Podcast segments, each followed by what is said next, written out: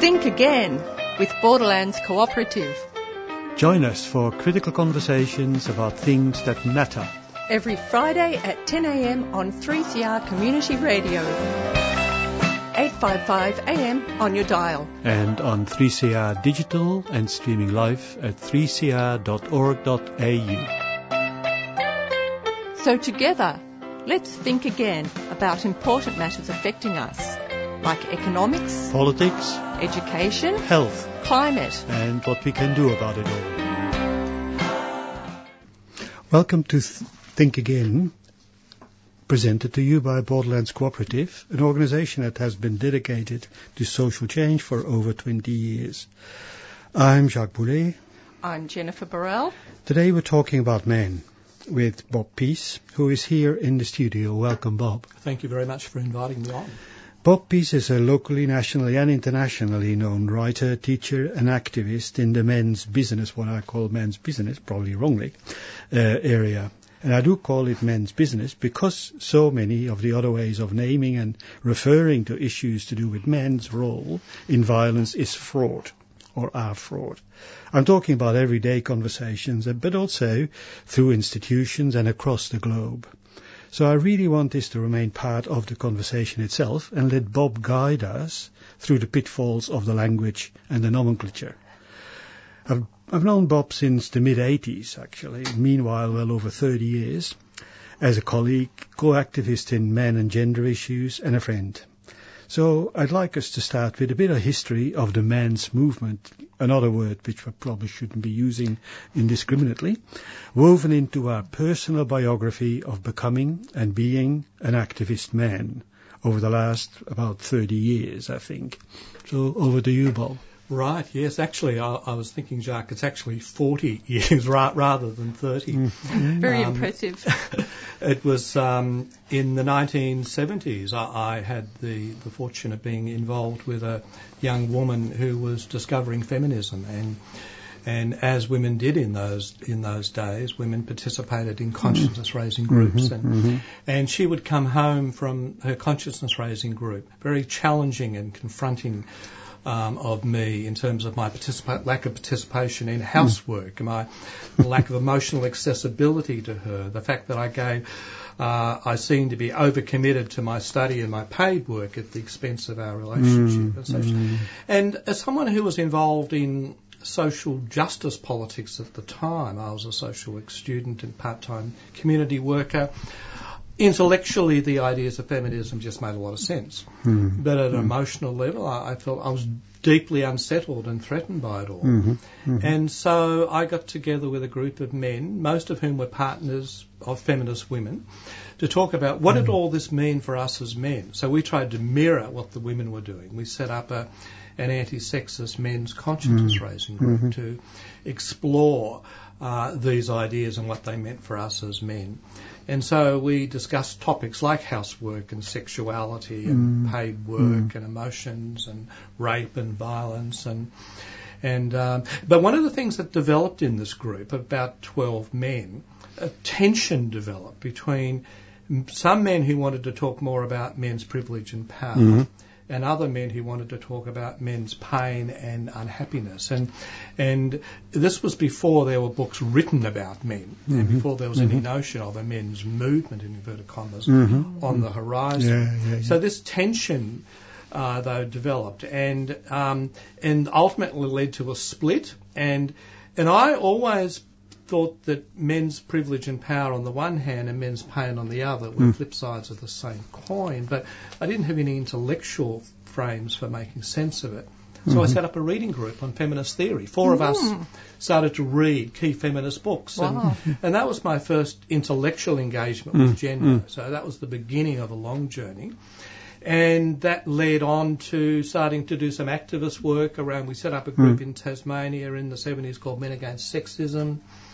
Then, when I, when I moved to Melbourne in the, the late 80s, in in um, in 1989, 1990, set up a group with other men called Men Against Sexual Assault, Mhm. MASA, Mhm. and which you would be familiar Yep, with because yep, we had an office in, in Borderlands That's at right. that time. That's right. And we organised marches by men against sexual violence. They'd been reclaimed the night marches for many, many years, but this was encouraging Mhm. men to take a public stand and we ran forums and workshops and uh, did public media work, wrote letters to the editor, op-ed pieces, developed a, a workshop called Patriarchy Awareness Education.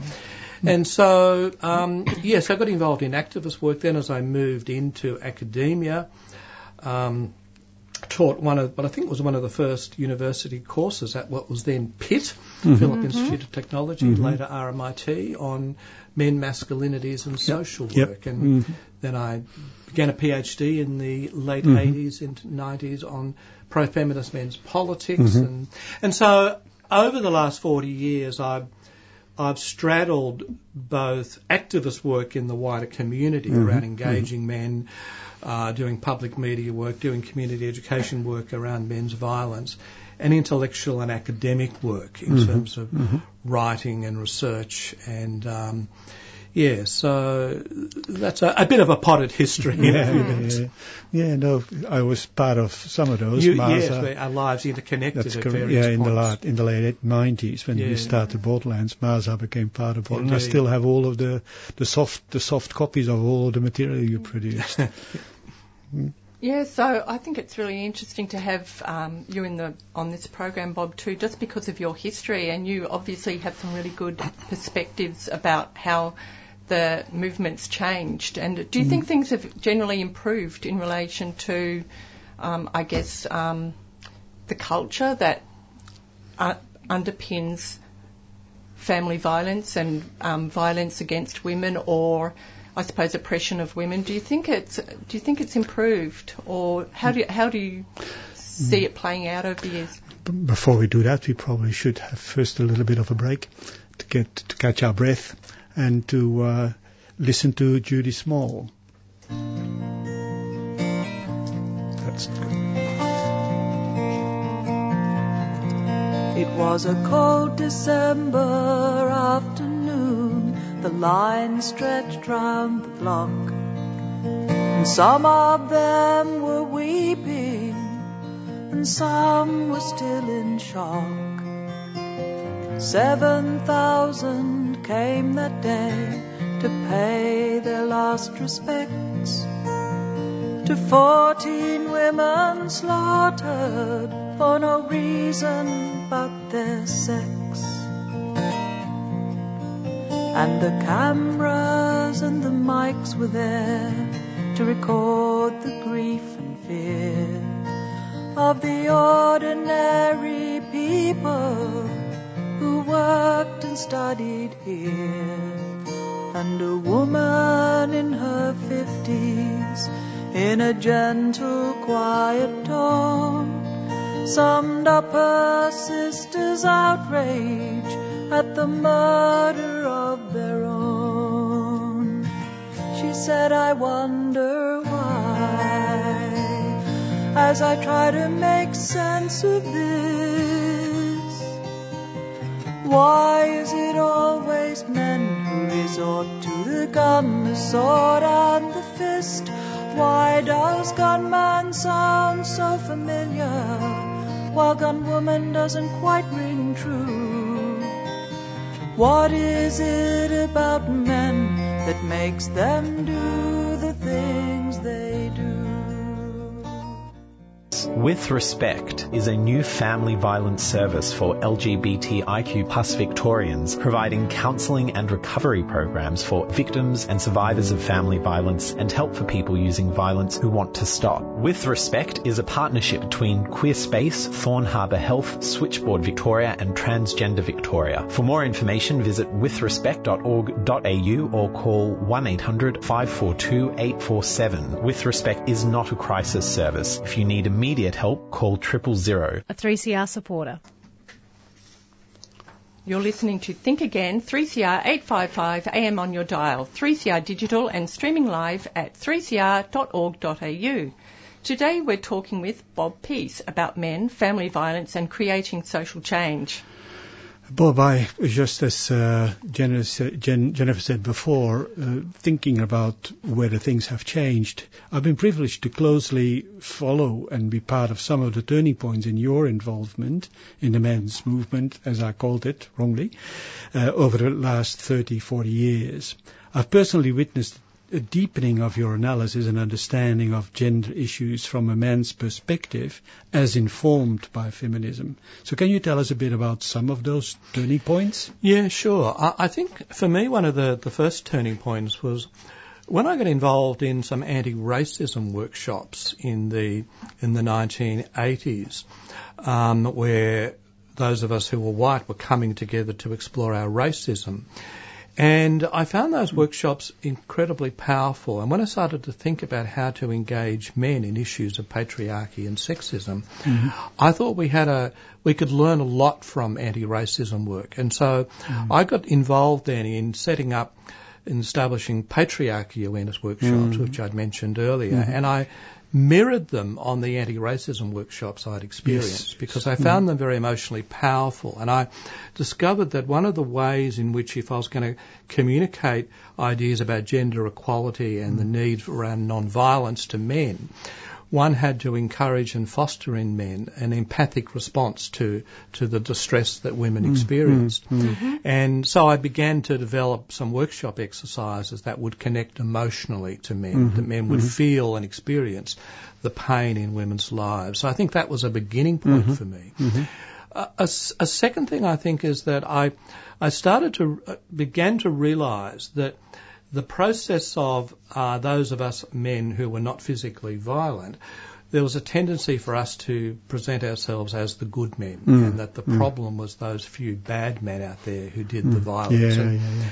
and, for me, that failed to address the complicity, it seemed to me, that all of us as men mm-hmm. have mm-hmm. in the reproduction mm-hmm. of a patriarchal mm-hmm. society. And so, so rather than this idea that um, we need to encourage the good men to challenge mm-hmm. the bad men. Mm-hmm. Those of us who saw ourselves as good men because we were non-violent and non-abusive, we needed to see that we were part of the problem mm-hmm. as well in mm-hmm. some way. So I mm-hmm. think that was a significant mm-hmm. change in direction yes, yes. for me.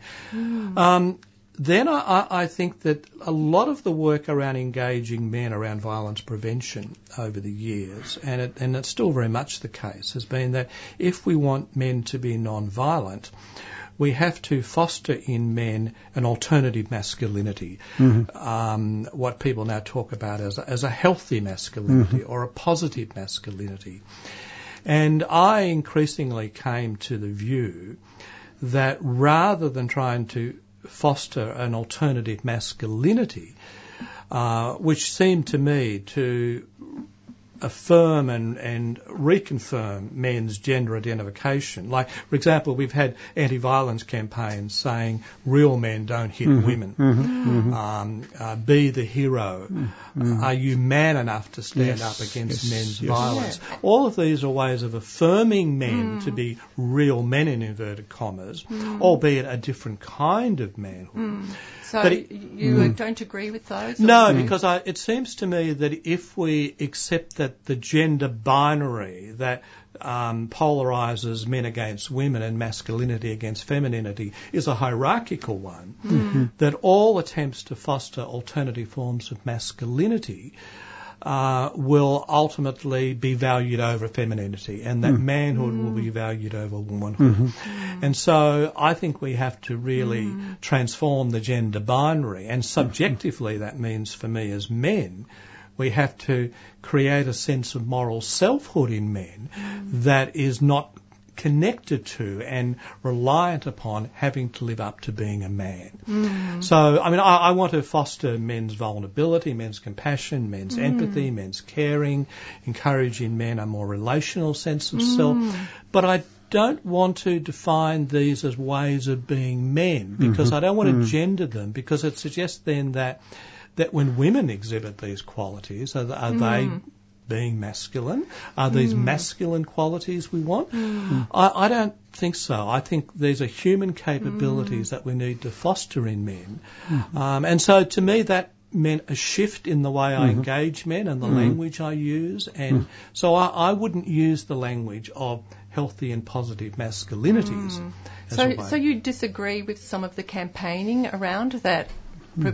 I do. I, I, I, I understand the reasons for the, camp, the that kind of campaigning because the the reasoning is that well because men I do identify with being a man and mm. that's important to men. And so the campaigns try to use that notion of masculinity and mm-hmm. Mm-hmm. manhood to bring men into um, into a discussion about alternative ways of mm-hmm. being men. Mm-hmm. Mm-hmm. So I, I kind of get why people would mm. use that language of positive, mm. healthy masculinities. Mm. But I see it as a dead end, conceptually, politically, and, and ultimately personally as well. And, and is that why you would object to the term men's business, which I think Jacques introduced, but you've challenged that term? Men's Look. I, I think that there's, there's a, I mean, I, I fully know, take the notion of men's responsibility, mm-hmm. and, and, mm-hmm. and, I, and I suspect in, in Jacques using that hmm. term, that's hmm. probably more what he meant. But certainly. that that I think we as men have to take responsibility hmm. for the part we play in the reproduction of patriarchal society.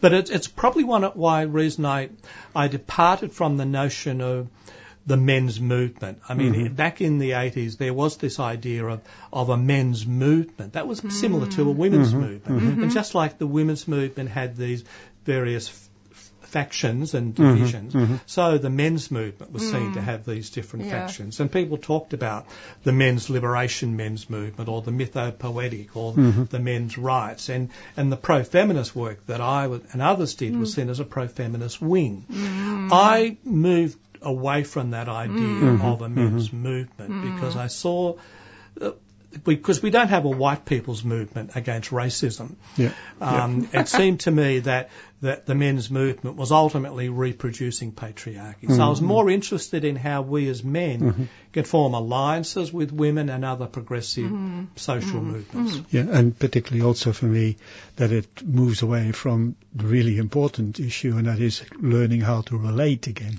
Indeed. from the relate, the in between kind of a Yes, space. indeed. So, uh, uh, and how ne- necessary that is has been illustrated just recently by the Leyonhjelm, uh, uh, Hanson Young thing, uh, the, the constipated way in which that Yes. has been dealt with, just dreadful. Yes. Friends, food, and rebellious feminism. Keen to meet like minded feminists passionate about overhauling the system? Want to revel in the global uprisings led by women? Celebrate highlights of 2019 with Radical Women. Swap ideas of what still needs to be done. Find out Radical Women's plans for early 2020 and get involved. Sunday, December the 8th, 5pm at the Solidarity Salon, 580 Sydney Road, Brunswick. All genders welcome. Phone 03 9388 0062 for more information. Radical Women is a 3CR supporter.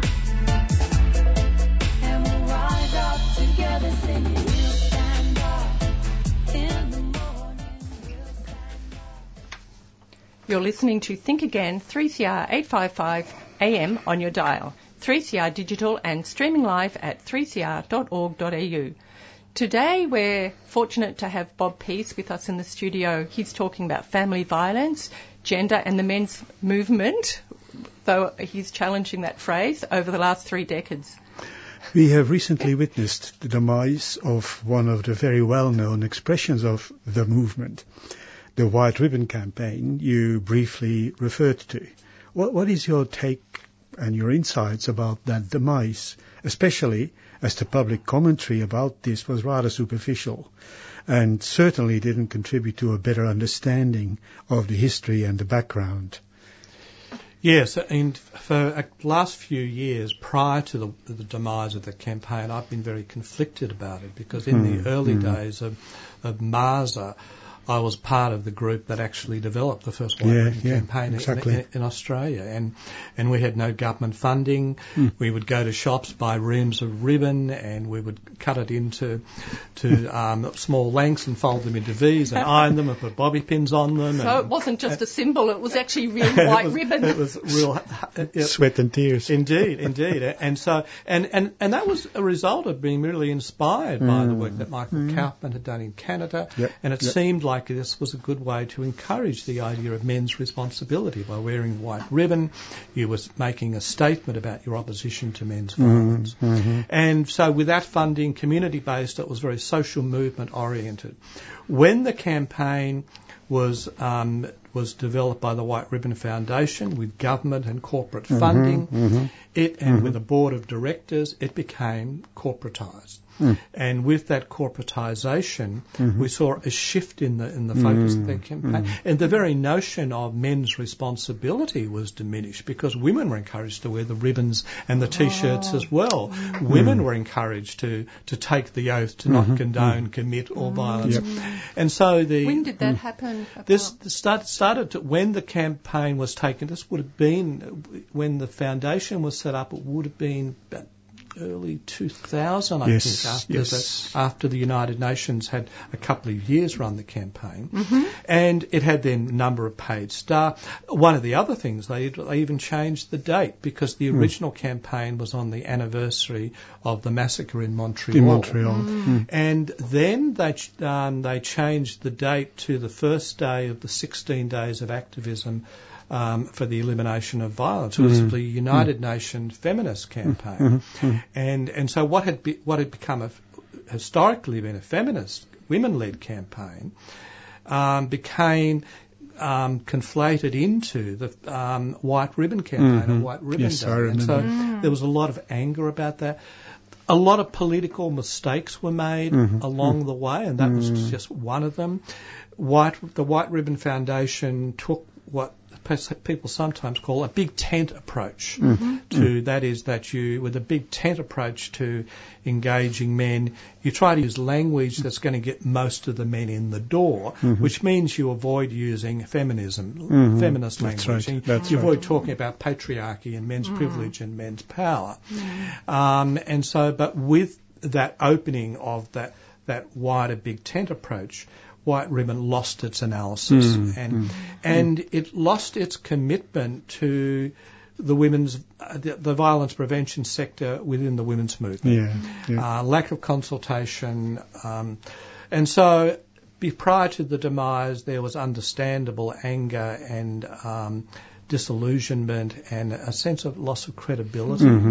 And I think that started to impact on, on some of the um, some of the corporate financing. So mm-hmm. towards the final days, it appears there was financial mismanagement a- mm. as well. But but politically, by this stage, the campaign had become Yep. superficial. Mm-hmm. Mm. Yeah, We have been working in various projects with Borderlands where we were also included white ribbon uh, white ribbon material, if you want, and uh, episodes, and I was increasingly uncomfortable about it. Anyway, your latest book, Facing Patriarchy, has just been launched uh, last week, I think, in a bookshop in Melbourne. I attended the event, which was about 50, 60 people there, uh, who really appreciated both the introduction by Meagan Tyler, Meagan Tyler, and your words explaining some of the whys and hows of you coming to write it.